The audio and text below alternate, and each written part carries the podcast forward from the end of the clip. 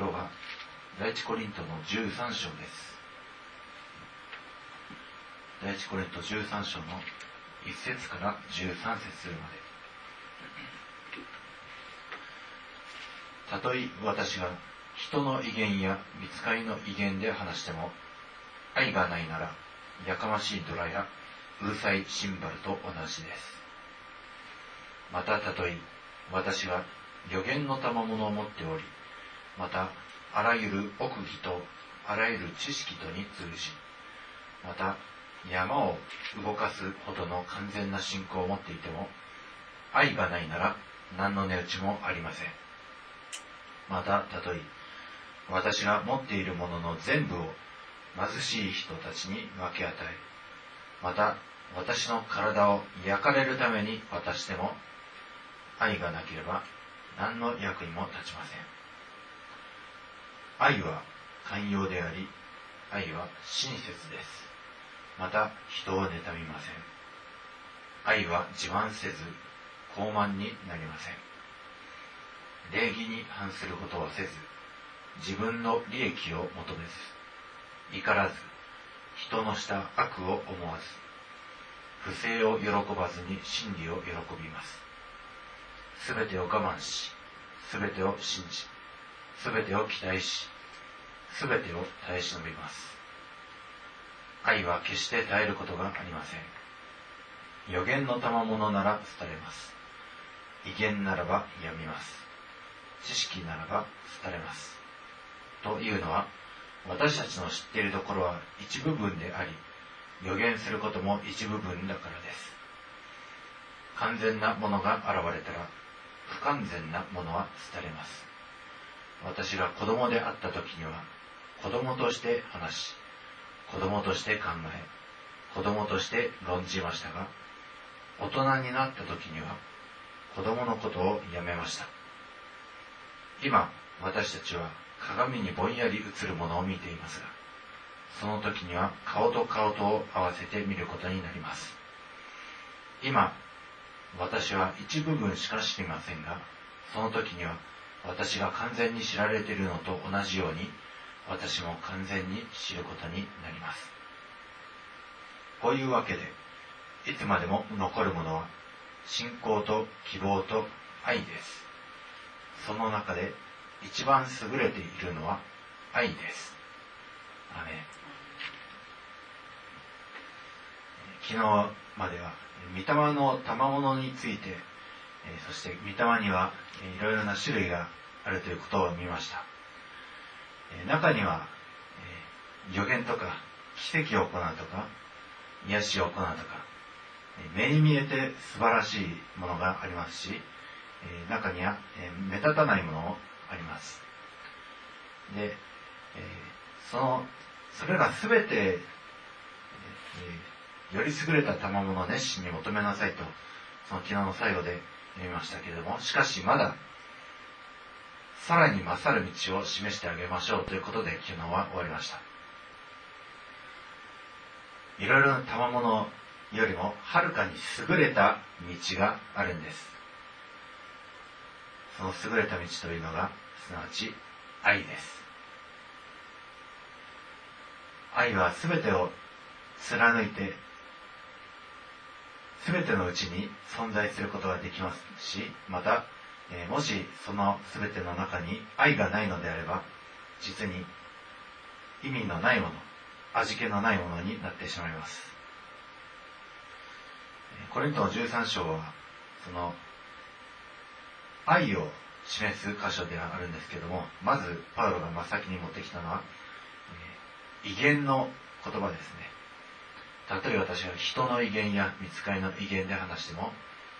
愛がないならやかましいドラやうるさいシンバルと同じです。当時コリントの教会では、またこの次の章でも学ぶんですけれども、威厳が非常に盛んに行われておりました。でしかもですね、威厳を語るということ、その賜物を与えられている人がたくさんいるんですけれども、しかしそのコリントの教会では威厳を語ることにおいても無秩序状態でした。でそれでパウロが、えー、威厳もまた秩序を持って、えなしなさいと戒めております。威厳というのは、えー、どこの国の言葉かわからないんですけれども、えー、しかし意味を持った言葉です。えー、人の威厳、つまり、えー、私たちにはわからない言語の、えー、人の言葉で語る威厳もありますし、また御使いの威厳、えー、天において交わされていると思われる言葉、それでその威厳もあるんですけども、しかしその中に愛がないのであれば、うるさいドラ、うるさいシンバルと同じです。確かに聞いていて不愉快になるような威厳というのもあります。また威厳だけでなく、なんか非常に押し付けがましい予言とか、あるいはなんか非常に大層で、ちょっとそこまでしなくていいんじゃないというような信仰も、えー、中には、えー、見ることがあるかもしれません。もしそうだとしたら、それは全ての中に愛がないからです。愛がない威厳、愛がない予言、愛がない信仰、それら、えー、意味がないと、何の値打ちもないとパウロが言っております。また、えー自分の持っているものを全部貧しい人に施したとしても、愛がないのであれば、一体何の値打ち、一体何になるでしょうかと、何の役にも立ちませんとパウロは言っております。意味のない施しというのもありますし、意味のない良いことというのもあります。一見、えー、そのこと、例えば施しとか、あるいはえー、信仰とか、一見良いことのように見えるんですけれども、しかしその、えー、基準がはっきりしていない、その動機がはっきりしていないようであれば、その行動することそのものが時間の無駄、エネルギーの無駄になってしまいます。よくクリスチャンの中でも、えー、例えば、えー、伝道するとか、あるいは出て行って、えー、トラクトを配るとか、えー、そういったこと、一見クリスチャンの目から見れば、まあ、普通に や, やって良いことを、むしろ、えー、時間を見つけてやるべきこととも思われるような、そういう良いことをしているんだけども、でも労を多くして益少なしというような場合は、見心に沿っていないか、あるいはその中に愛がないから主がお認めになっていないか、どちらかでしょう。とにかく全ての技、予言をするにしても、威厳を話すにしても、その根本的な動機が大切です。すべてのことにおいて根本的な動機は愛であるべきです。で、よん節からなな節まで、愛は何々しませんとかいうことが出てきます。自分が愛によって行動しているかどうかの、えー、測り基準になるのがよん節からなな節までです。まず愛は寛容であり、愛は親切。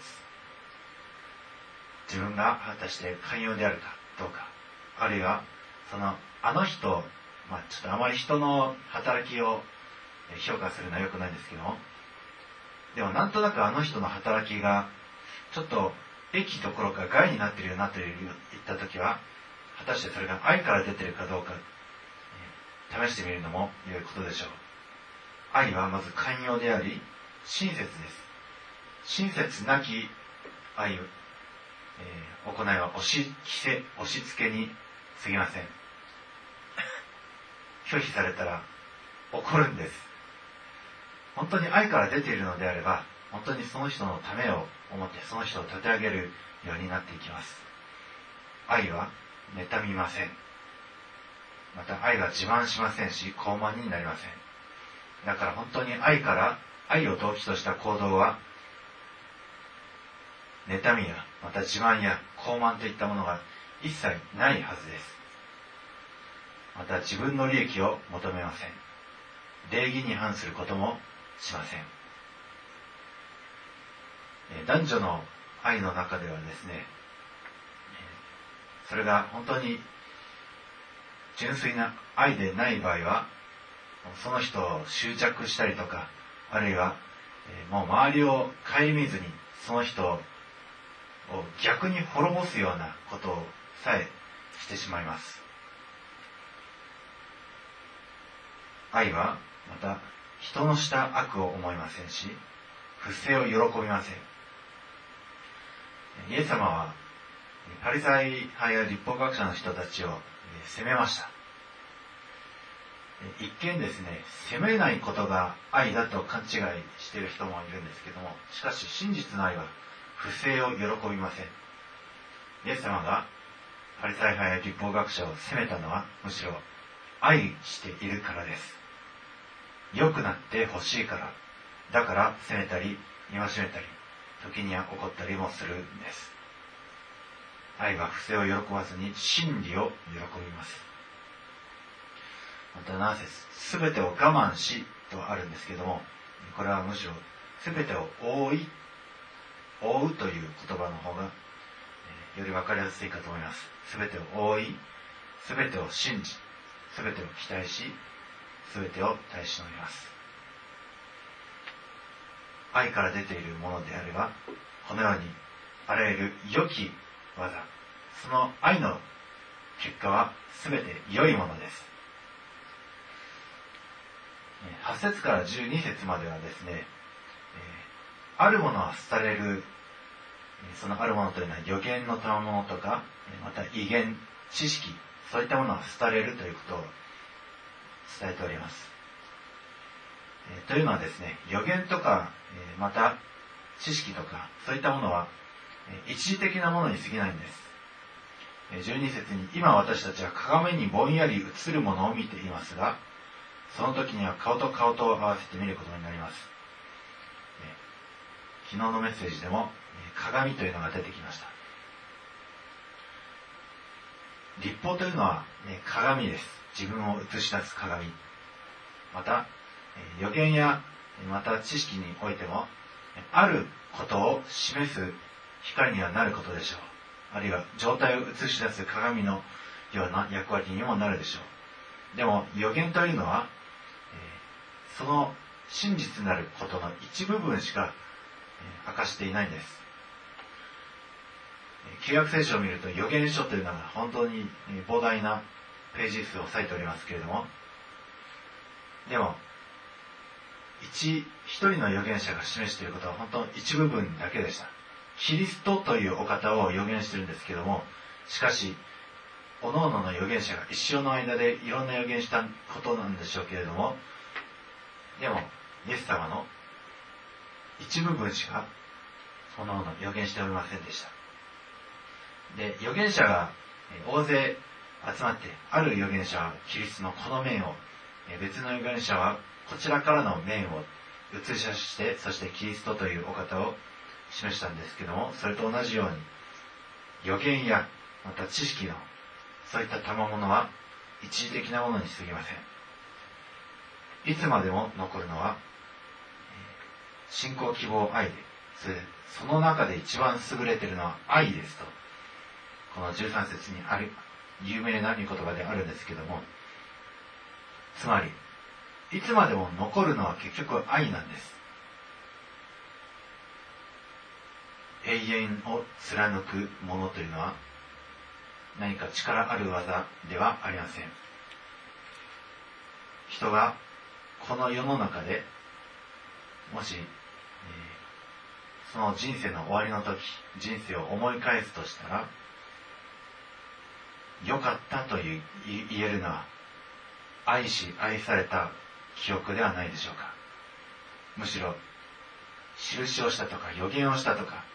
お金をたくさん得たとか、そういったことを思い返してもきっと何にもならない、あるいは後悔するかもしれません。なんでもっと愛していなかったんだ、なんでそんな一時的なものばっかり求めたんだと、こういう笑い話があるんですけども、ある夫、ある旦那さんは妻を妻に愛しているということを示すために、世界一高い山に登り、また世界一広い海を泳ぎ切った。しかし妻は家に一緒にいてくれなかったから離婚を申し出たと。人はですね、大いなることをすることよりもむしろ一緒にいて愛して、そしてその愛の記憶、愛の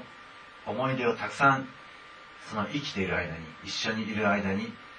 たくさん作っていくべきです。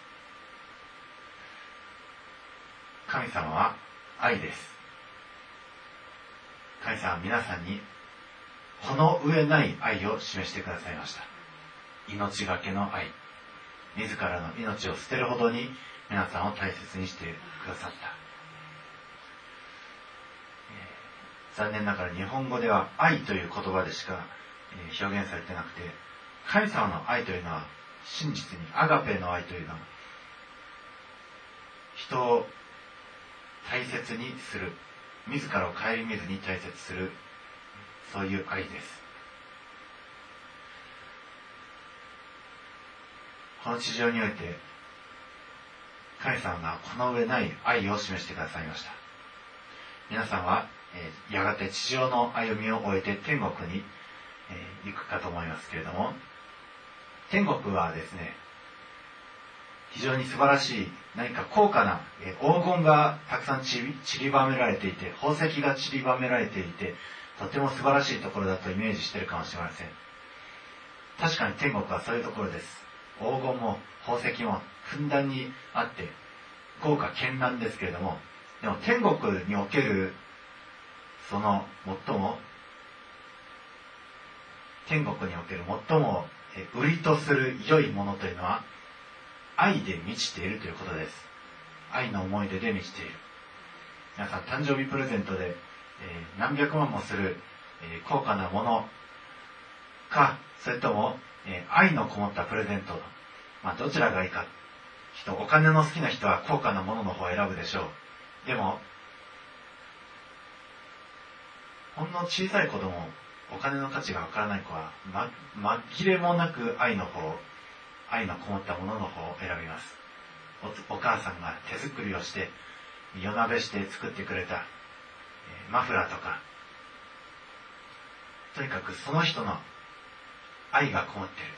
苦労がこもっている、血と汗がこもっている、その人の思う心がこもっている、そういったプレゼントを子供は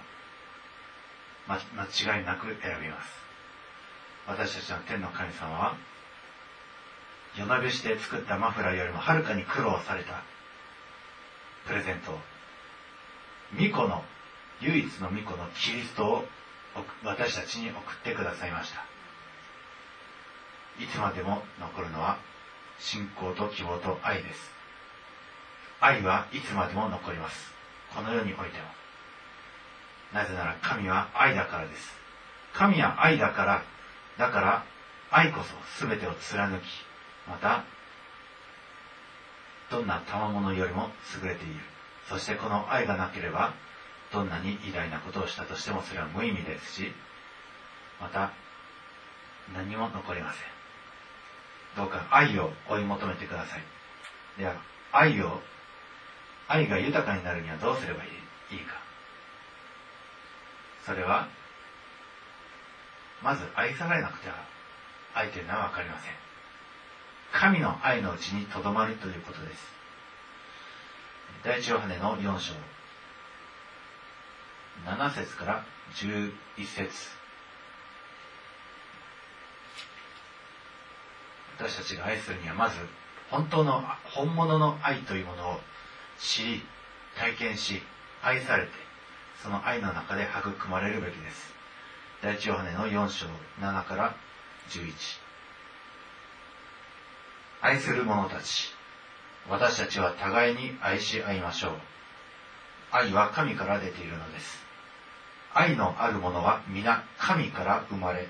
神を知っています。愛のない者に神は分かりません。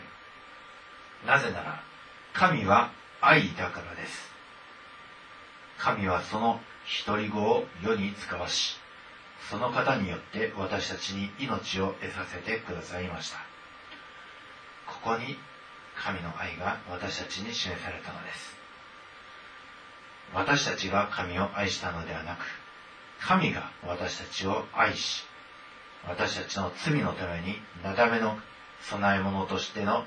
御子を使わされました。ここに愛があるのです。愛する者たち、神がこれほどまでに私たちを愛してくださったのなら、私たちもまた互いに愛し合うべきです。アメン。私たちが互いに愛し合うためには、また私たちが本当に愛のある行動をするためには、まず私たち自身が愛を知らなくてはなりません。神こそ愛です。どれほどの愛を示されたか。独り子を世に使わし、その方によって私たちに命を得させてくださったほど、皆さんは愛されているんです。命がけの愛で、どうかこの愛をますます知ってください。ますます愛のうちにとどまって、自分が愛されているいないかのように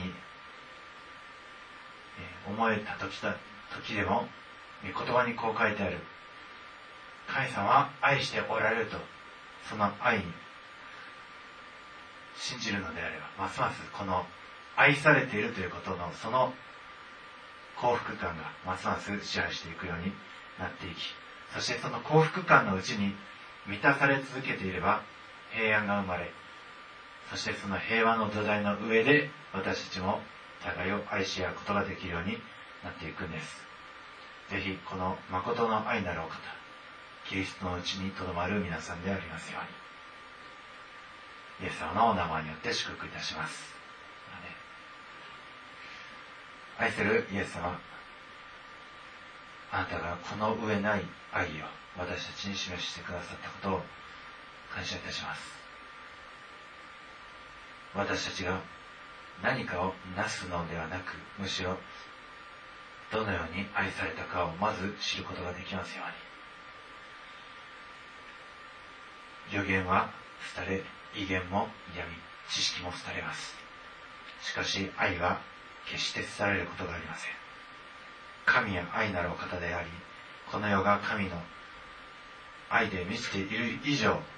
私たちが貫くのは愛であり、そしてこの愛こそ全てであるということを今日知ることができたこの恵みを感謝いたします。どうか私たちがますますあなたに愛されているということを知り、その愛をじっくりと味わい、その愛のうちに養われ、平安に満たされ、喜びで満たされ、そうして愛がこぼれていって人を愛することができますように満たしてください。この新しい一日の